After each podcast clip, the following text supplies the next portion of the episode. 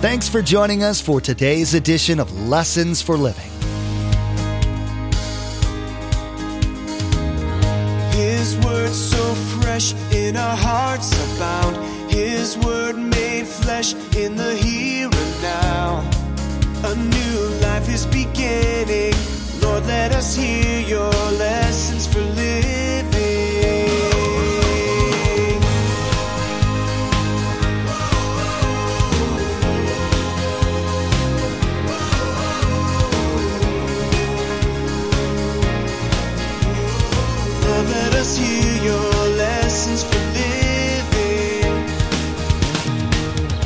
Remember, faith that isn't tested can't be trusted. Joseph, for 20 years, went through ups and downs, and he had proven that he passed the test for himself because he had learned to forgive his brothers. You'll see that so much in the teaching today. And he left all those hurts behind, not only for the brothers, but from Potiphar and Potiphar's wife and all those people that did bad things to him. So he had grown in patient grace and forgiveness. Don't you just get tired of being tested?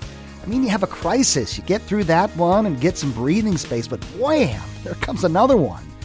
Some days it seems like it'll never end, and it just makes you want to give up. Well, Pastor Mark will be teaching that it actually won't stop, at least not while you're on this planet. As Joseph, who had been through his share of trials, tests his brothers, you'll see how their hearts have changed for the better. This is a good reminder not to give up on those around you. Pray for their success as they go through difficulties. Remember, there's quite a few ways to receive a copy of Pastor Mark's teaching. We'll be sharing all that information with you at the close of today's broadcast. Now, here's Pastor Mark in the book of Genesis, chapter 44, as he begins his message God is in control of our lives.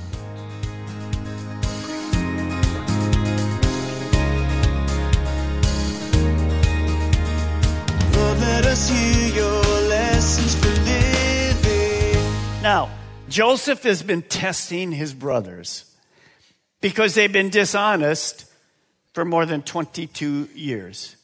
They lied, they cheated, they only thought of themselves, they were selfish. And the famine's on, and Joseph is testing them through all of this. And we saw something very interesting. They sat down, and Joseph had a table of food for them. And as that happened, one of the things happened was that when they were there, Benjamin, the youngest brother, younger than Joseph, obviously, when Joseph was there, he put five times the amount of food on Benjamin's plate. And remember, the reason they hated Joseph is because they were jealous of him. So here was a picture. And they passed that test. They were okay with it. So Joseph knows that they're changing. So you're going to see today one final test that Joseph has about the character of his brothers. We start in Genesis 44, verse 1. Now Joseph gave these instructions to the steward of his house. Now the brothers are going back with food to Canaan because of the famine. Now Joseph gave these instructions to the steward of the house fill them in sacks with as much food as they can carry, and put each man's silver in the mouth of the sack. They were paying for the food, Joseph was just giving the money back to them. Then put my cup, here comes the test, the silver one, in the mouth of the youngest one's sack, which had been Benjamin, along with the silver for his grain. And he did as Joseph said. Now, as I said, they've passed all the tests. He sees them being different people for sure, but he wants to know if they're honest enough, if they've repented of their sins, if they got rid of the guilt, and have they asked God to forgive them. So here's the final test. Now, Joseph's brothers are not the only ones that had tests. You know this verse. Look at James 1. Consider it pure joy, my brothers, whenever you face trials of many kinds, because you know that the testing of your faith develops perseverance. Perseverance must finish its work so that you may be mature and complete, not lacking anything. Remember, faith that isn't tested can't be trusted.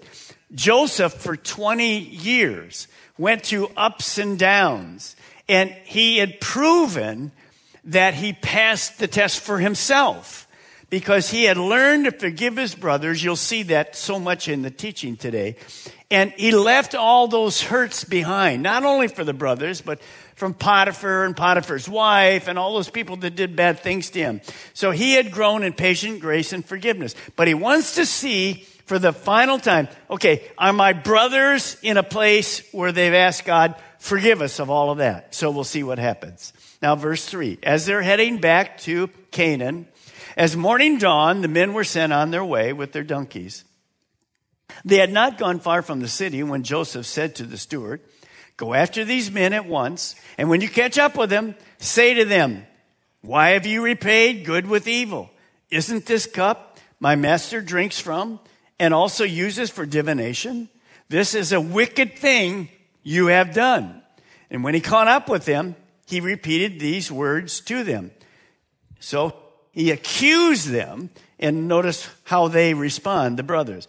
But they said to him, Why does my Lord say such things? Far be it from your servants to do anything like that. And here's their, their kind of proof. We even brought back to you from the land of Canaan the silver we found inside the mouths of our sacks. We didn't cheat you. We thought you made a mistake. We brought the money back to you. So why would we steal silver or gold from your master's house? Why would we steal one crazy cup? We brought all that money back to you. Verse 9. If any of your servants, so here's their thing. We're, we're, we're innocent. There's none of us here that have done it. We're 100% sure. Here it is. If any of your servants is found to have it, in other words, as you go through the sacks, if you find one, he will die. So they're setting the statement. And the rest of us will become my Lord's slave. If you find the cup, that person will die and will serve you back in Egypt forever. That was their statement. Very well then, he said, this is a steward of Joseph, let it be as you say, but notice he kind of softens it. Whoever is found to have it, now, he doesn't have to say whoever because he knows he put it in the bag. Whoever is found to have it will become my slave. The rest of you will be free from blame. Each of them quickly lowered his sack to the ground and opened it. Then the steward proceeded to search, beginning with the oldest and ending with the youngest, and the cup was found in Benjamin's sack. Now, who is the one that told the steward to put the cup in Benjamin's sack? Who was that? It was Joseph. But this guy does one thing more. Notice, he's creating tensions. He opens the sack of those brothers, the oldest first, and goes right down the line. Yep, nothing, nothing. Nothing. The guys are going, this is fantastic. We'll show that guy. Nothing, nothing, nothing, nothing. Benjamin. And they can't believe it. Benjamin, are you kidding me? What did you do? And watch the response that they have. Now remember, that tension was caused by the steward. At this, look at verse 13, they tore their clothes. That was kind of a sad kind of thing. It was a common thing that the Jewish people did. They just rent their clothes, they just rip their clothes off. This is ridiculous. Man, we're so sorry. I can't understand that happened. And they loaded, they, then they loaded their donkeys and returned to the city. So now they don't know what they're going to do. How in the world did that cup get there?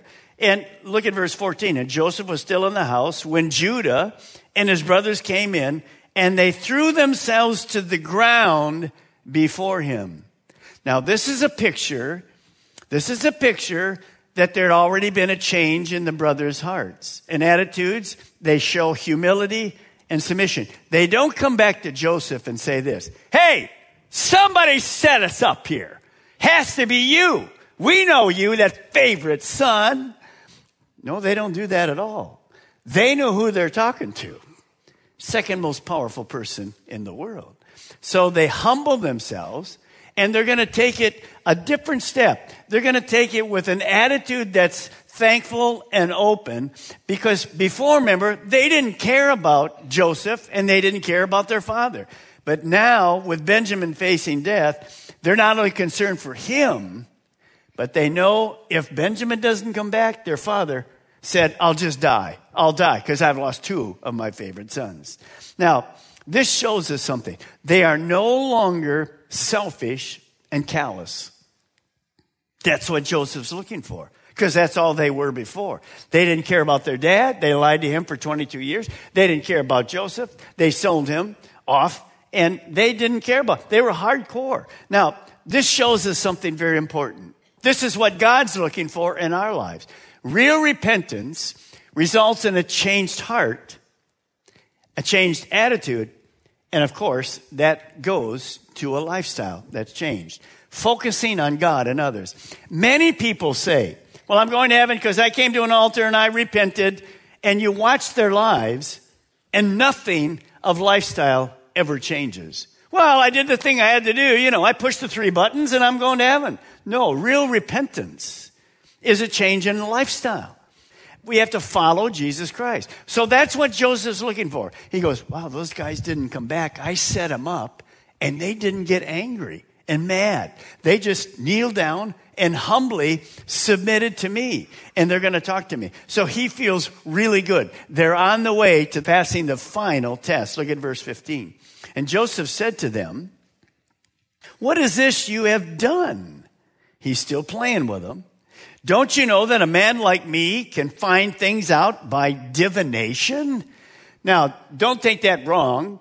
Joseph didn't get his wisdom from divination, playing with the dice and throwing it and all the kind of things people did in, in those days, especially in Egypt. Where did Joseph get his wisdom? He got it from God, remember? Remember when he went to Pharaoh, Pharaoh says, Oh, I hear you can, you, you can kind of tell me what those dreams mean and can you do it? And Joe said, No, I can't do it, but God can do it.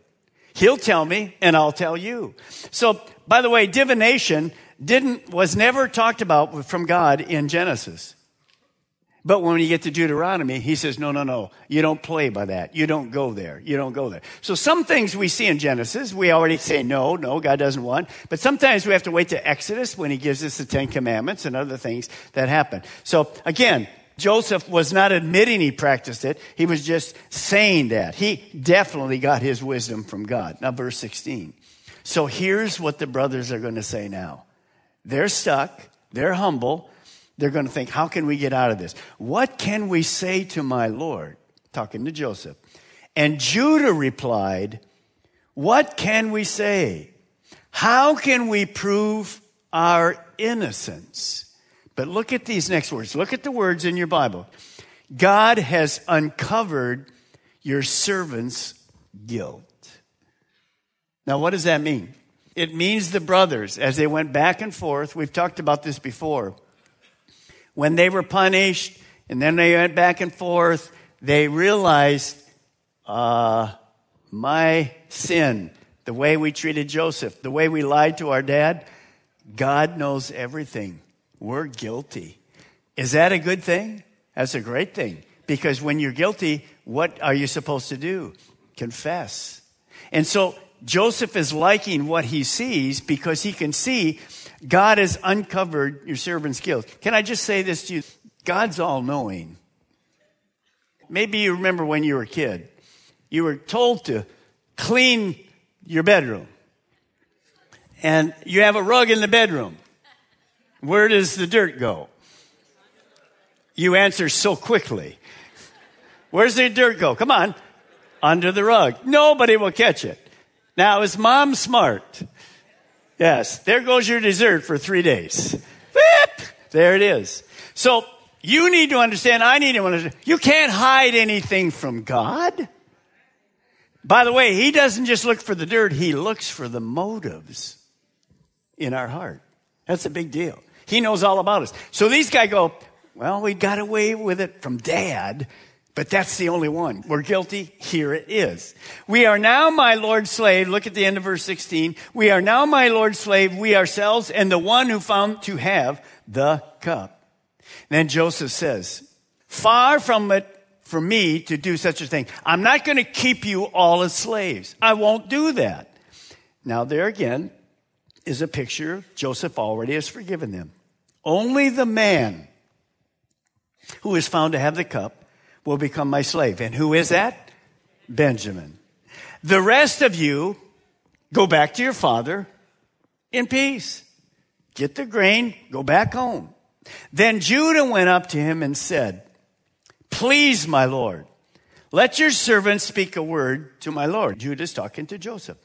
He doesn't know he's Joseph. Do not be angry with your servant, though you are equal to Pharaoh himself. We know you're powerful.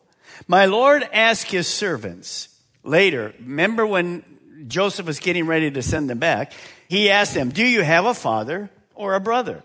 And we answered, We have an aged father, Jacob, and there's a young son born to him in his old age. That would be Benjamin. His brother is dead.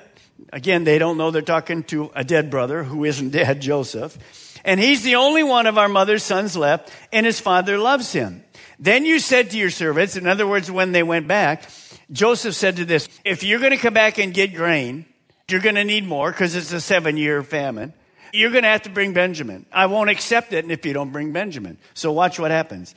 Then you said to your servants, bring him down to me so I can see him myself, Benjamin. And we said to the Lord, the boy cannot leave his father. If he leaves him, Jacob, our father, will die. But you told your servants, unless your youngest brother comes down with you, you will not see my face again. There'll be no more grain. That's my terms. Take it or leave it. Verse 24, when we went back to your servant, my father, so we brought this news home to Jacob. We told him what my Lord God had said. Then our father said, go back and buy a little more food. But we said, Dad, come on, get with it. Understand. We can't go down. We can't go to Egypt. Only if our youngest brother is with us will we go. We cannot see the man's face, Joseph, unless our youngest brother is with us. And your servant, my father, said to us, You know that my wife bore two sons, and one of them went away from me, Joseph, and I said, He has surely been torn to pieces, and I have not seen him since. So that lie continues for 22 years. It's not true.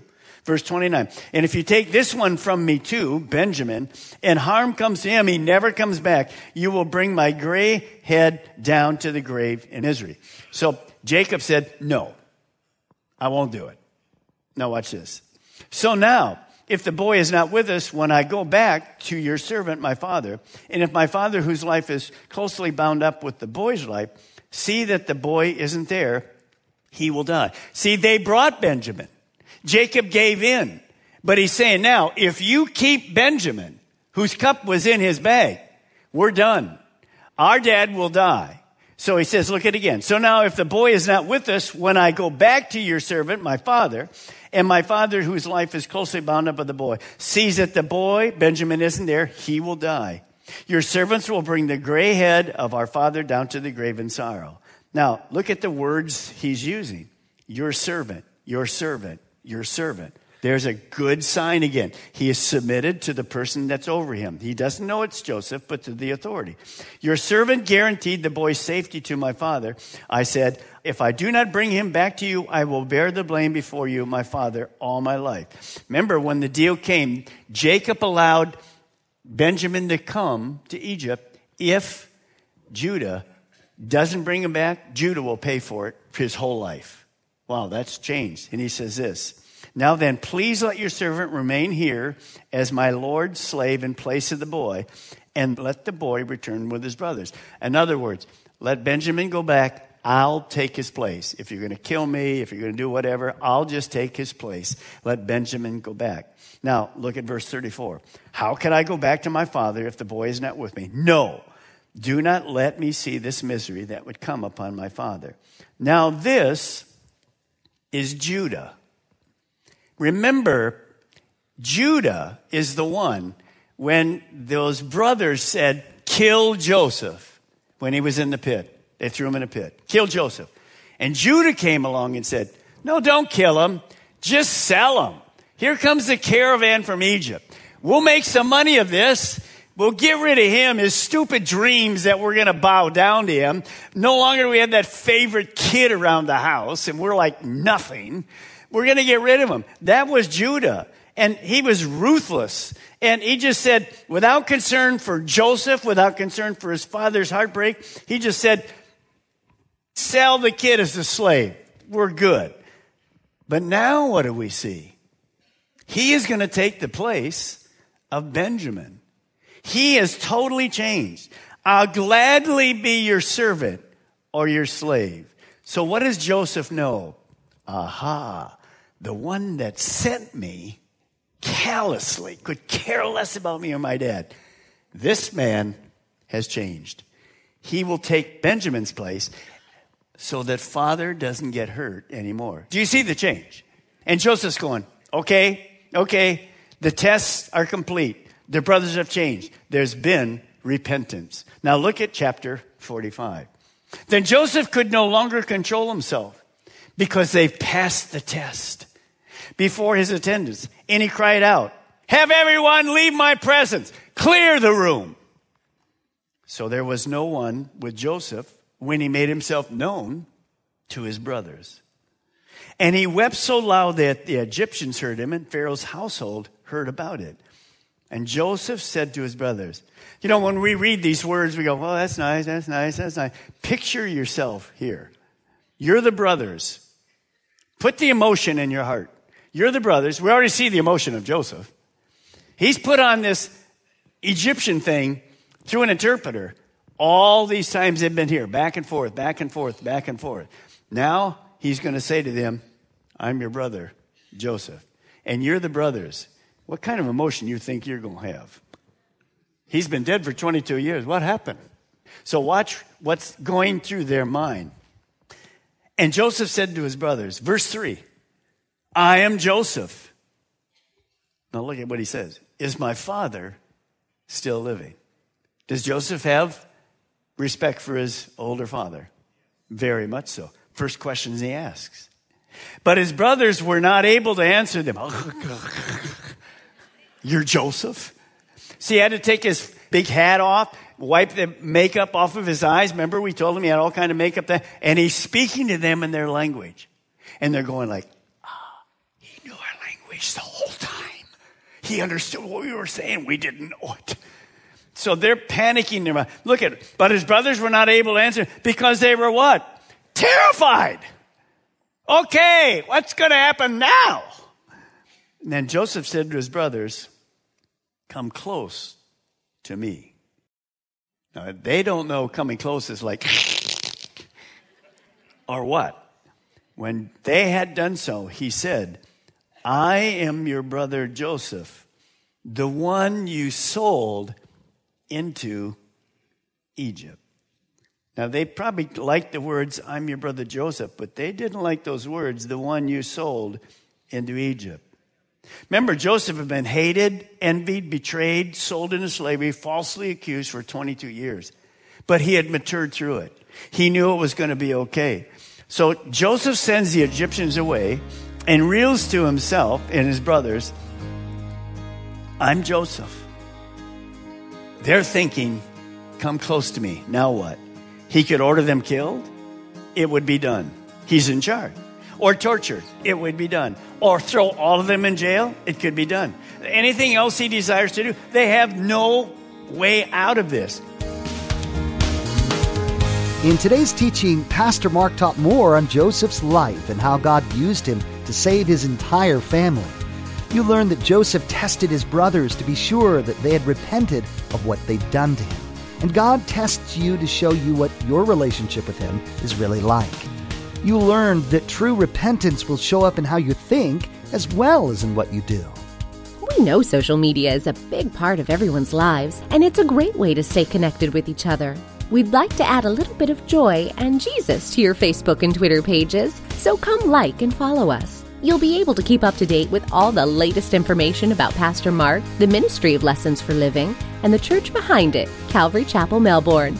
Visit lessonsforlivingradio.com and follow the links to connect. That's lessonsforlivingradio.com. Next time, Pastor Mark will continue his teaching God is in control of our lives. You'll hear more about the meeting between Joseph and his brothers and his testing them to see if their attitudes had changed from when they sold him into slavery. You'll be reminded that God knows all of your thoughts and motivations and uses circumstances to improve your character. We've run out of time today, but we do encourage you to tune in next time as Pastor Mark will continue teaching through this series, Trusting God in the Ups and Downs of Life. That's next time on Lessons for Living.